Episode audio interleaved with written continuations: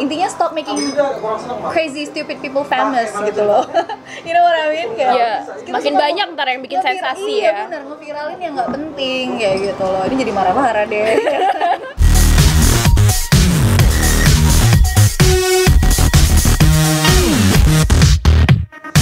Hai semuanya, kembali lagi sama kita di podcast Julid. Juwita lihat dunia. Aduh gue kagok banget hari ini Kagok ya? Raisa Perdana ya, Karena sis, ya? luar biasa ya Ini Iya, niat kita banget hari ini benar, improve Ini kalau misalnya dipikir-pikir ini episode berapa ya? Belum kita kasih sih Wow, Either belum episode sih. eh, lebih belasan. dari Belasan kayaknya udah Ya, mulai masuk kita udah belasan belasan. But still ya walaupun kita Either pakai ini yang kamera duluan kayaknya mungkin Ini kayaknya kita up duluan deh untuk merilis Tapi yang kedua yang kemarin video. belum ada videonya ya Yaudah deh itu duluan Nggak lah ya apa. Ini ini nanti yang Oke. berikutnya Anyway em, jadi senang banget nih thank you Raisa dan kakaknya yang sudah mensponsori Sering-sering dong ulang tahun biar banyak yang ngasih kado Jadi kita baru dapat sponsor mic, Uh-huh. iya. Mike dulu. Mic Jadi dulu. hari ini kita tuh niat banget soalnya kita mau ngobrolin sesuatu yang seru sekali, lagi panas. Lagi Kemarin tuh itu diperbincangkan. Trending ya, sempet trending. Iya, ya. trending. Em, meskipun sebenarnya kalau kita pikir itu ranahnya ranah satu industri tertentu, tapi diomongin orang karena so- persoalannya relatable sekali. Ya, value-nya ini banget sih kalau aku bilang umum banget. Mm-mm. Sering banget terjadi di sekitar kita sebenarnya. Which is apa Ya, itu deh? Which is em, menembus Hollywood. Menembus, Hollywood. Oke, em, mungkin kalian yang dengerin kita, kita udah udah pada tahu lah kita ini cinephile lah. ya. Kita mau goer, kita suka nonton Yes, film. yes. Banyak juga pasti yang suka nonton film Yep. juga. Tapi kemarin ini ada perfilman Indonesia terutama emang lagi Mhm. dihebohkan sama seorang wanita, seorang sutradara tepatnya. Masih muda banget sebenarnya. Muda banget Cuman kalau- beberapa tahun di atas kita lah Iya. ya. yang dia itu namanya tuh diperbincangkan bukan karena karyanya gitu, tapi karena apa ya pemberitaannya sih. Pemberitaannya heboh banget. Sebenarnya kalau aku bilang dari strategi media dia cucok banget sih kayak jadi heboh kan, bener kan? Jadi Hmm. bener-bener. heboh. Karena kan katanya nggak ada apa bad press is still a good press gitu kan. Jadi Iya, kalau yang begini- penting heboh Oh, gitu. bener-bener. Jadi gini, kemarin kan abis ada sebuah acara gitu ya di salah satu stasiun TV ya, nasional Mhm. yang memperdebatkan em, se- sebuah kualifikasi dari seorang sutradara yang kita Ya. sebutin aja langsung namanya Livi Cheng ya. Ini bener nggak ya gue nyebutnya?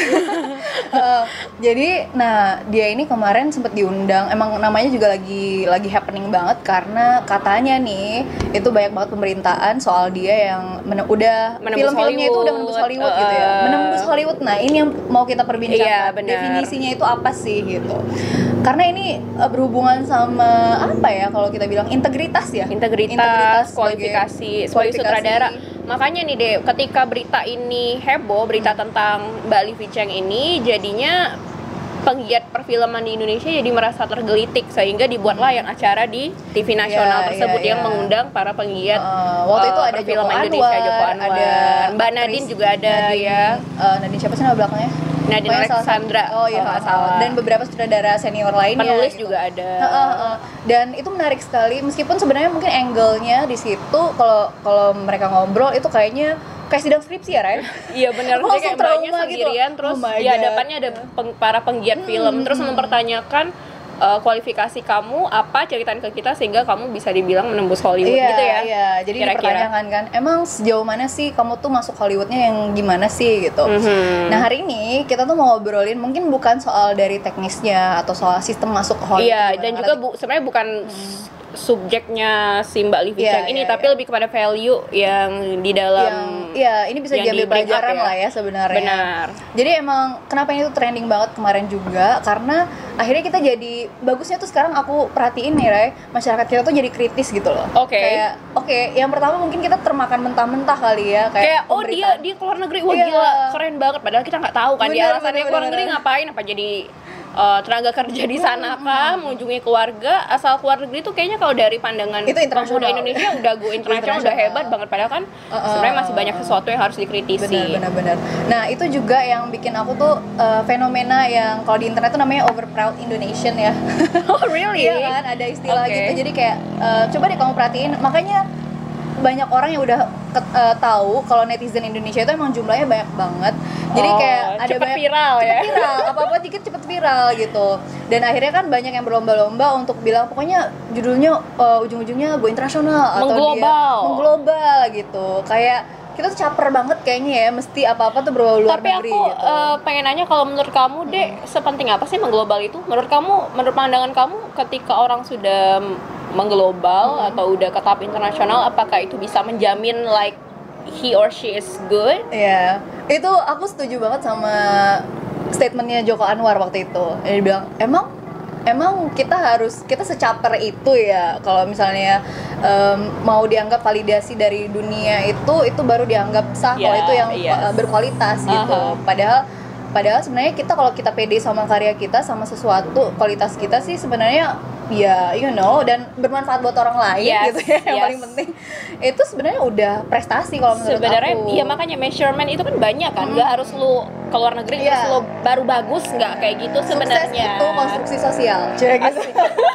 Sefaedah apa anda? Iya kan, sefaedah, apa kamu kalau kamu ngerasa sukses itu ya tolak ukurnya kamu manfaat ya udah itu Iya. konstruksi kamu sendiri Aha. gitu loh. Tapi kalau pulang dari luar negeri terus kayak harus kaya raya ya itu ngikutin konstruksi sosial selama ini kan nah terus balik lagi ke tadi kayak over proud Indonesia itu kan Ray jadi makanya mungkin dia tuh cepet banget viralnya akhirnya ya karena si Mbak Livi ini emang dia kemarin sempet apa ya em, pemberitaannya itu memang Oh, bertubi-tubi banget gitu loh. aha. dan kita eh, yang aku heran tuh kita tuh emang nggak dengar sama sekali sebelumnya tentang namanya dia. Terus tiba-tiba aja terus kayak melambung gitu kan semua semua ber- semua pemberitaan itu Kayak di bom gitu ya? Ah, ah, Duh, ah, langsung dibombardir semua media itu ngeberitain dia. Dan aku justru aku ngelihatnya fenomenanya wow ini ya kali ya fenomena viral di Indonesia yang belum tentu itu keabsahan berita itu udah bener Oh. tapi belum dicek dan recheck. Nah itu juga aku setuju sama kata-katanya si Nadine di situ. Soal ini justru kayak jadi kritik sosial buat media kita. Kayak emang selama ini media kita tuh udah udah bener nggak ya pemberitaannya Jadi refleksi ya untuk refleksi media juga. Indonesia ya.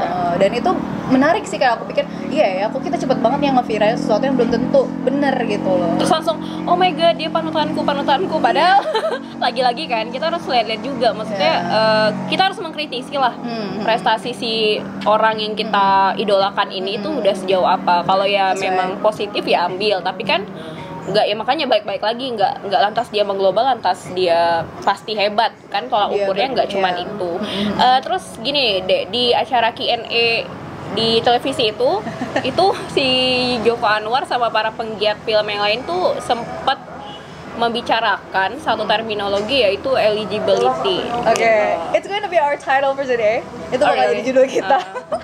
ini ini pas udah naik, ini bakal judulnya itu deh kayak aku bikin. Um, ya, terus. Menurut kamu itu apa? Apa bedanya sama Ini menarik banget loh. Raisa tuh sampai bikin kemarin Instagram story. Iya, dan itu suka banget dia. dan itu banyak banget yang japri aku sih. Iya. Heeh. Um, mungkin ngelihat dari definisi eligible sama qualification. Yes.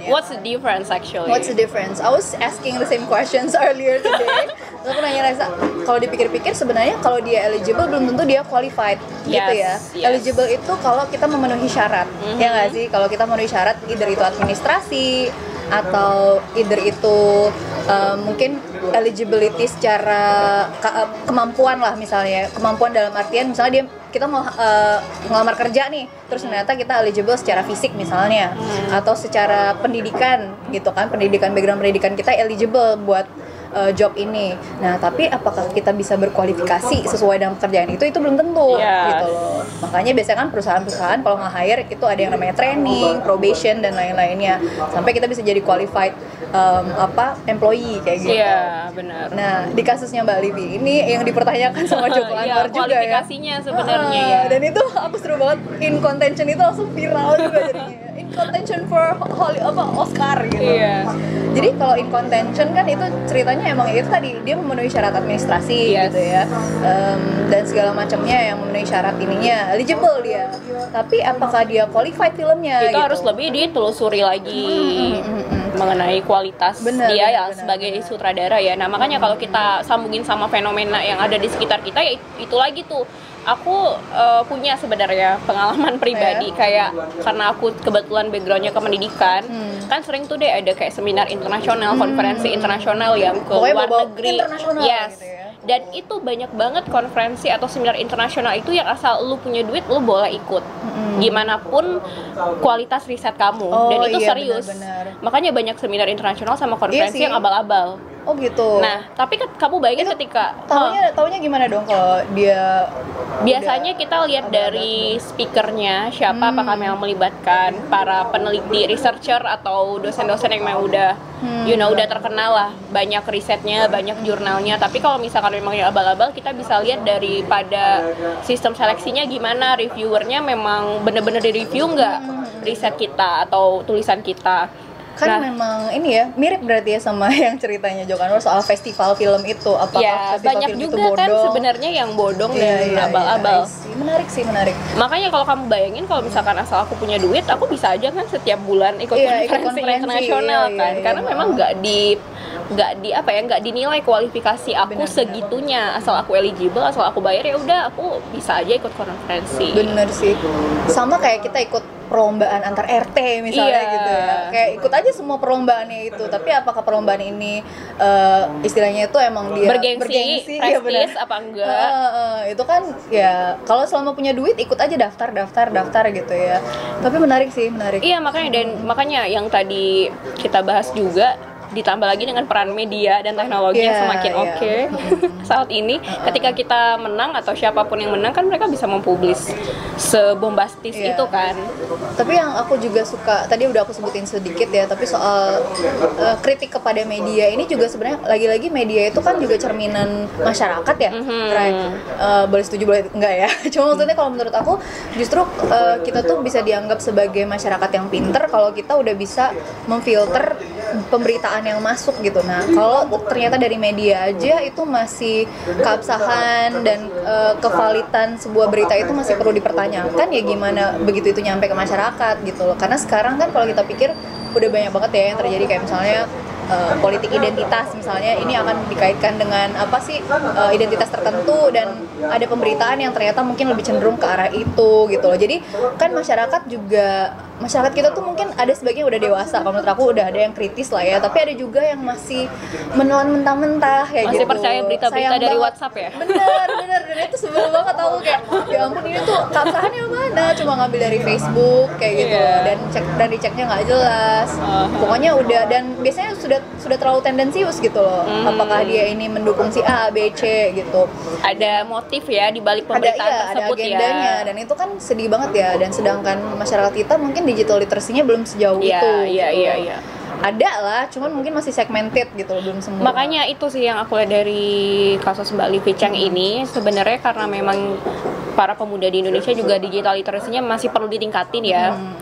ketika mereka melihat seseorang yang kayak udah ke luar negeri aja. Itu Iya. langsung mengidolakan terus langsung pengen jadi mereka. Makanya itu tadi kan gunanya kita mengkritisi dulu. Maksudnya dia sudah se setahap mana gitu kualifikasinya sehingga kamu bisa mengidolakan dia. Jadi jangan sampai di mindset orang-orang jadi kayak oh ya udah deh aku mau kayak dia. Yang penting aku keluar negeri. Kan jangan sampai kayak gitu juga kan. Maksudnya kita harus fokus ke kualitas apa yang kita jadiin karya gitu jadi bukan hanya Iya sih. once kita keluar, yang ter- keluar Indonesia terus keren kayak gitu Iya, aku langsung terbayang kayak, hmm, ya juga ya. Makanya mungkin banyak banget yang termakan sama pemberitaan itu karena em, kita tuh bukannya mau matahin mimpi ya. Mungkin mimpi anak Indonesia tuh banyak banget, pengen keluar negeri, pengen go internasional, pengen, pokoknya pengen em, pengen sukses lah. Itu tadi dalam dalam dalam sukses yang udah dibentuk tadi gitu loh. Tapi mungkin em, kita nggak fokus gitu loh, atau salfok jadinya Iya, tujuannya berbau. apa? Iya, Uh-uh. kurang kurang spesifik ya. Iya, jadinya. jadi kamu maksudnya oke, misalkan kamu mau impian kamu mau keluar negeri tapi ya purpose-nya apa gitu? Apakah cuma sekedar mau jalan-jalan atau memang kamu ingin mengglobalkan karya kamu ya sebagus apa dulu karya kamu maksudnya gitu sih karena aku juga eh, waktu itu sempat noting apa yang dikatakan sama Joko Anwar adalah ke- sebenarnya ketika orang itu sukses atau qualified itu seharusnya bukan namanya duluan yang terkenal Iya, tapi tapi, karyanya. Iya itu Gitu. bagus sih maksudnya itu pesannya adalah ya berarti SDM kita tuh udah banyak banget gitu. Em, manusia kita kan banyak banget ya dengan usia produktif juga lagi apa sih orang bilang bonus demografi dan lain-lain itu kan sebenarnya memang kita tuh sekarang ini yang paling kuat kekuatan Indonesia itu sebenarnya adalah memang sumber dayanya. Nah tapi itu kalau misalnya sumber dayanya ini bisa dibikin semua yang berkualitas wah pasti nggak perlu jauh-jauh kita keluar negeri gitu loh. Iya, sebenarnya. benar, Dengan benar. karya dari dalam negeri pun sebenarnya itu akan akan ke luar negeri sendiri Iya, gitu kan iya, iya. ya. Dan itu menarik sih maksud aku kayak em, perbincangan mereka itu kayak jadi menyadarkan dari semua lini gitu loh. Benar, aku jadi kamu tau gak sih, aku tuh jadi kayak refleksi ke diri aku Iya. sendiri awalnya. Jadi kayak, waduh apa aja yang udah aku publis, maksudnya kita jadi mikir apakah selama ini yang Karya udah kita kita, yang bicara, gitu. uh, publis itu sebenarnya kita ngatasnamain diri kita apa memang kualifikasi kita gitu Hmm. sebagai pemuda. Jadi aku jadi refleksi lagi sih. Iya, iya, iya. Karena ya yang berdasarkan apa yang diutarakan oleh para penggiat film tersebut tuh make sense banget kayak kalau lu keren ya lu se- seharusnya nggak perlu berkoar-koar mengenai kehebatan Iya, lu bener, gitu. bener, bener, bener. Jadi kemarin kan ceritanya Raisa tuh abis eh, kamu habis posting soal ini ya? Aku posting, eh, jadi aku pertama kali itu udah tahu video di acara Q&A itu tuh dari Kak Dea sebenarnya dari Dea sama salah satu lagi teman kita ya. Jadi aku langsung nonton Kita heboh bergunjing waktu itu Iya, terus kamu kelulus ngomongin apa sih? Iya, gitu aku ya. soalnya aku lagi nggak update banget kan, lagi banyak deadline. Terus ketika aku nonton, wow, aku benar-benar kayak mind blown banget dan aku ya itu tadi yang udah kita omongin tadi aku sangat-sangat tertarik dengan perbedaan antara dua terminologi dua kata yaitu antara qualified dan eligible. Jadi aku bikin um, instastory mengenai hal itu dan banyak banget yang DM aku. Positif banget ya. berfaedah ya. apa yang kamu temen-temen bilang? salah satunya itu ada salah satu teman aku namanya Tia teman kita juga sih. Dia sekarang lagi kuliah di Australia. Terus dia setuju banget sama apa yang aku ungkapin. Kenapa dia lagi S2 terus dia kepikiran nanti aku tesis pengen defense-nya gitu. iya iya iya, bisa bisa. Itu tapi ngomong gunjingan dikit tapi yang aku keren yang aku salut banget itu sepanjang acara dia tuh bisa poker face banget loh. Iya kayak kayak ya Iya, kan, bener, kayak bener, aja mukanya. Padahal udah dicerca sebanyak mungkin itu- stres ya. dan itu memang emang sih para sutradara itu mereka sarkas gitu ya um, bahasa nggak langsung kan Iya. attack-nya. Tapi either dia nggak paham sarkas apa emang dia terlalu gimana gitu ya. Jadi kayaknya cari jalan aman ya udah gue ini aja poker tapi kalau aja kita mungkin sidang skripsi kayak gitu itu mungkin nilainya Oh, iya, iya, mungkin iya. lulus tapi nilai nggak tahu berapa. Lulus lulus gitu udah males dosennya nanyain. Gitu terlalu datar ya ekspresi anak ini. Ya udahlah gitu. Oke, jadi eh, kata Tia ini dia kebetulan juga dapat beasiswa dari pemerintah Australia untuk melanjutkan kuliahnya. Jadi dia lebih eh, ya? lebih ya. Ini konteksnya sih fenomena yang kita perbincangin tadi kalau kita belokin ke hal lain konteksnya, tapi masih sama sebenarnya value yang dibawa. Kalian bayangin kalau kalian misalkan ikut seleksi beasiswa, terus ada isu atau gosip yang mengatakan bahwa apa pun yang terjadi, si beasiswa ini akan lebih mengutamakan anak-anak yang punya koneksi. Bisa contohnya kayak orang tuanya itu petinggi Oh, di iya, iya, iya. institusi tertentu. Nah, jadi anak-anak yang memang Vivi eh, ya. anak-anak yang punya koneksi ya udah lu bisa lulus beasiswa. Tapi orang-orang lain yang dari kaum bia- biasa-biasa aja ya belum tentu bisa lulus gitu. Tapi ya seleksi itu tetap dibuat. Nah, jadi kan yang bayangin dong kalian yang mau ikut seleksi beasiswa tersebut kan jadinya kan males kan kayak sistem ya. jadi kayak Ini aduh males eh, eh. rig nggak ya gitu Jadi istilahnya ini masih eh. em, apa sih in- terintegritas nggak nih ya Mm, gitu. Jadi kan yang fenomena-fenomena kayak gitu kan jadinya merusak ekosistem alur Asik. sistem beasiswa gitu kan. Nah, sama kalau misalkan yang kayak isu yang kita bahas hari ini tuh iya, betapa hal ini bisa merusak ekosistem Iya, perfilman. iya, itu jadi yang dikritisi sama Joko Anwar kenapa dia concern banget juga Iya. ya. Kayak kalau ada pemberitaan soal Livi ini, terus ini jadi up, terus ini jadi ini yang booming, bukannya karyanya. Nanti di luar sana yang pengen bikin film, calon-calon filmmaker baru itu mereka akan apa namanya nganggap oh ini gampang aja sih semua juga bisa bikin film dan semuanya bisa menembus Hollywood tadi gitu kan ya. Tapi kan ya itu tadi em, harus dikritisi juga eligibility dan eh, apa kualifikasinya gitu. Sama kayak beasiswa tadi ya Raya. Yes. Eh, jadinya kan semuanya mungkin mikir justru kalau ini kebalikan sih antitesisnya kalau aku bilang ya kayak jadinya mereka kayak mematahkan mimpinya gitu ngapain juga Ya. gue ikut udah Ah. mundur teratur dari awal gitu Toh yang diutamain juga orang-orang yang punya koneksi. Iya, Iya, iya. Ini gitu. ini Kebalikan ya. kebalikannya. Kalau yang tadi mungkin kan ngerasa oh oke segampang Hmm. ini bikin ini kayak gini gampang aja gitu filmnya gini doang kayak gitu kan ya Yang penting bisa Yang penting, uh-uh. in contention di Oscar aja gitu ya. Udah bagus. Gue udah artinya gue udah mau apa eh, menembus Hollywood padahal kan udah nggak itu iya, kan iya, artinya udah masuk ke dalam calon Oscar tapi uh, ya sorry kenapa aku bacain ya satu lagi itu ada yang memang jadi kan aku yang eh, bawa isu tadi ya eligible versus eh, qualified ah. jadi salah satu teman aku juga ada yang menyatakan bahwa ya di mana-mana memang kita lebih pengen kalau yang qualified lah daripada eligible aja. Jadi makanya kita semua juga harus sadar apa perbedaan dari dua kata ini seperti itu. ya eligible belum tentu quality, quality ya kan ya memenuhi syarat belum tentu dia punya kualitas Tapi aku pengen nanya dong dek sama kamu, Eh, menurut kamu nih sebagai anak muda, kayaknya juicy nih? udah ini. ya soalnya mukanya Iya, berubah kayak agak-agak julid gitu. gitu ya. Eh, kan banyak banget ya terminologi di sekitar kita lah apalagi di medsos gitu kan yang bilang oh my god dia panutanku panutanku. Oh kalau kamu meneliti apakah yang dipanut oleh anak muda anak muda sekitar kita ini udah cukup kritis atau enggak? Kita nggak usah mention siapa Iya, yang oke, mereka oke. panut deh. Karena oke nah itu bagus banget pertanyaannya. Itu sebenarnya sama Ray kalau aku bilang sama sekarang itu semua term itu sebenarnya udah jadi loose sih maknanya gitu ya. Misalnya gini kalau dulu kita bilang queen kayak gitu kan my queen. Memang queen ya, Emang literally queen. literally Elizabeth ya, atau Queen emang dia Elizabeth. itu emang secara kualitas dia tuh udah Iya. membangun dari bawah misalnya Iya, gitu iya, ya dan iya, dia iya, iya. ini banget gitu sebagai seorang perempuan misalnya. Atau kayak relationship goals gitu. Memang goals banget. Emang goals banget. Nah tapi itu juga kan Sampai sebenarnya sebenarnya juga ini ya apa namanya em, ada nuansanya gitu. Maksudnya kita bisa aja menganggap dia ini goals buat kita gitu subject subjektif, subjektif ya benar. Nah kalau yang ini sama kayak yang Queen tadi kalau menurut aku jadi kalau udah masuk ke ranah internet ya netizen itu kan semuanya ah, bisa ah, jadi semua queen. bisa jadi panutanku gitu. Jadi kalau misalnya kamu pernah dikasih cap kayak gitu jangan GR ya. Iya, itu bisa jadi cuma basa-basi. Eh, tau gak sih, aku sampai jadi ada juga yang japri aku kayak, eh, wah Kak Raisa keren banget. Eh, memang deh Kak Raisa panutanku. Karena semenjak aku nonton video itu, aku jadi langsung, aku langsung bilang dong sama si penjapri ini, Serius? Kamu harus mengkritisi dulu apakah aku pantas apa enggak jadi panutan kamu.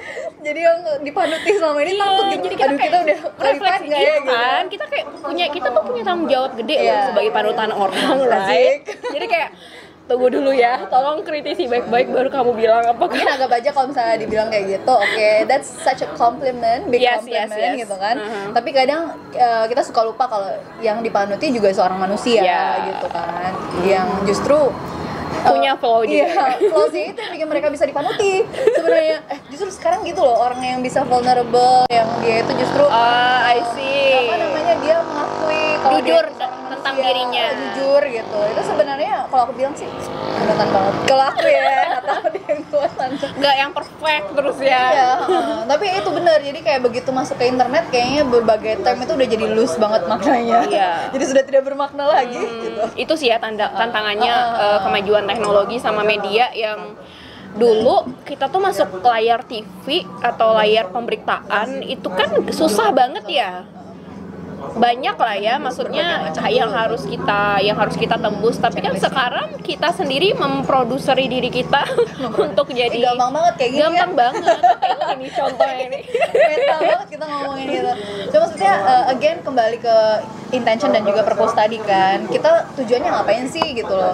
Mau berkualifikasi yang kayak gimana sih? Kayak Benar. gitu loh. Jadi sebenarnya yang dikhawatirkan oleh Joko Anwar dan juga para penggiat perfilman lain, jangan sampai anak muda zaman sekarang ini kalau mau eh, dikatakan hebat atau apa ya di apa ya affirm lah Iya. kuali- kualifikasi mereka jangan sampai salah kiblatnya gitu. Jadi jangan sampai mereka Hati-hati atau pilih kita semua berarti. iya hati-hati pilih panutan jangan sampai eh, asal viral terus kamu ngerasa kamu sukses Iya. gitu kan. Jadi ya balik-balik lagi kamu harus baikin dulu lah karya Intinya kamu. berarti dikritisin gitu. gitu. ya, dikritisin. Jadi mulai dari pemberitaan. Kalau misalnya ini balik lagi ke pemberitaan yang nggak cek dan dicek tadi, sebagai seorang anak muda misalnya atau eh, pokoknya yang netizen lah ya. Eh, karena kan kita yang baca berita-berita dan lain-lainnya Eh, gitu. iya. lebih kritis gitu kalau misalnya memang dirasa em, beritanya kok kayaknya em, apa ya nggak nggak balance gitu kok kayaknya atau nggak masuk akal gitu masuk kayak akal. ini tiba-tiba nih orang aku nggak pernah denger namanya di Indonesia tapi kok tiba-tiba udah mendunia Iya, aja benar, benar, gitu benar. kan iya itu juga karyanya apa gitu Uh, uh, uh. atau uh, ya pokoknya kalau misal kamu baca sebuah berita kan berita sekarang kan gampang banget ya Gampang Bikin berita banget. itu gampang banget Um, ngomongin soal pengkritisan media tadi juga kayak sekarang kan mungkin orang udah malas beli koran nih Ray Mhm. ya kan jadi mungkin media pun juga uh, sebagai media mereka mau memproduksi sebuah berita yang berkualitas. Itu juga mikir-mikir karena kan orang sekarang lebih banyak via online gitu. Dan Iya. itu akhirnya adalah clickbait culture kan muncul kan. Jadi apa pun yang kayaknya heboh bisa jadi sensasi cepet deh dibikin jadi headline. Dan orang akhirnya males kan cuman baca headline-nya doang kayak gitu. Jadi kalau kalau aku bilang sih sebagai kita sebagai masyarakat biasa itu ya hati-hati aja soal apa namanya pemberitaan soal mengkonsumsi media itu kita lebih kritis gitu dari semua lini sebenarnya lebih banyak baca juga kali ya Iya, maksudnya benar. jangan baca headline-nya doang Oh, tapi oh, badan paragrafnya baca juga jadi kita bisa nilai ini Perlu mana nih intinya juga Iya. sih, gitu. karena kan sama sih sebenarnya kayak kita aja sebenarnya buat judul podcast itu agar para Iya, uh, tertarik. Bisa- bisa ngeklik Ah, tapi- gitu. iya tapi ya sama Cuman at sama- the end, at the gitu end kan. kan banyak banget value yang kita bawa. Nah sama juga ketika kalian baca berita sebenarnya dibawa di headline itu bukan berarti it's all about what they really wanna say ya kan? Makanya kita harus Iya. baca lagi badan paragrafnya. Kalau tips dari aku sih dek em, kita harus notice mana-mana aja link yang kredibel. Ya jadi Website beritanya Iya, link website atau juga kalau kita bacanya di media cetak ya majalah yang memang kredibel lah gitu kan yang memang sudah sekarang sih sebenarnya kalau kita memang lebih sering mengkonsumsi media online ya. Nah sebenarnya beberapa media besar kayak Tempo, Media Indonesia, Jakarta Post itu mereka em, apa ada yang namanya fitur premium kan beberapa media nasional kan mereka punya fitur premium yang itu akhirnya menjadi sebuah em, apa ya kompromi buat buat kita sebagai pengkonsumsi media dan mereka yang sebagai pembuat media pembuat berita gitu. Jadi supaya beritanya lebih berkualitas ya kalau mau baca yang benar dan menyeluruh pemberitaannya ya berarti harus berlangganan biasanya kayak gitu. Jadi itu mengganti koran kan. Cuman kan mungkin tantangannya kebanyakan kita nih kan maunya yang gratis-gratis aja. Namanya juga internet kan. Oh di internet harusnya gratis kayak gitu kan. Tapi ya itu yang akan kita terima memang berita yang receh-receh akhirnya yang keluar gitu loh. Jadi sebenarnya kayak demand gitu loh demand and supply and demand gitu gitu. Kita mau berita yang bagus oh berarti yang harus kita demand dari media juga sebenarnya itu gitu. Jadi apakah mereka eligible sebagai media? Iya. Tapi apakah, apakah mereka berkualifikasi? Tentu. Balik Balik lagi lagi. ya. Kedua kata tersebut ya. Eh, eh, eh, ini menarik banget sih kayak kita bisa ngomong dari A sampai Z ya eh, soal pengkritisan Benar, media benar. cuman mungkin kayaknya sampai sini dulu. Atau Reza mau ada tambahan lagi itu aja sih menurut aku. Jadi ya paling pesan untuk teman-teman kita semua anak-anak muda Indonesia kritislah dalam memilih panutan kalian. Karena panutan ini bukan hal yang eh, sepele kalau aku lihat ya seriously. Kayak mungkin yang nonton ini pada mikir "Ah, lebay banget sih suka-suka gue dong mau Iya. jadiin siapa jadi panutan. No itu secara sadar panutan kamu itu benar-benar yang akan mendirect jalan mana yang akan kamu pilih. Apakah kamu pengen menjadikan orang yang jadi panutan kamu itu orang yang cuman sekedar asal punya koneksi asal punya uang lantas dipandang sukses atau kamu lebih memilih jalan di mana orang tersebut memang bersusah payah dari nol dan karyanya sudah menjadi hebat atas ker- uh, usaha dia dan memang udah diakui oleh masyarakat dan bermanfaat bagi masyarakat. Kalau dia gimana? Kamu ada pesan-pesan nggak untuk anak muda di sekitar kita?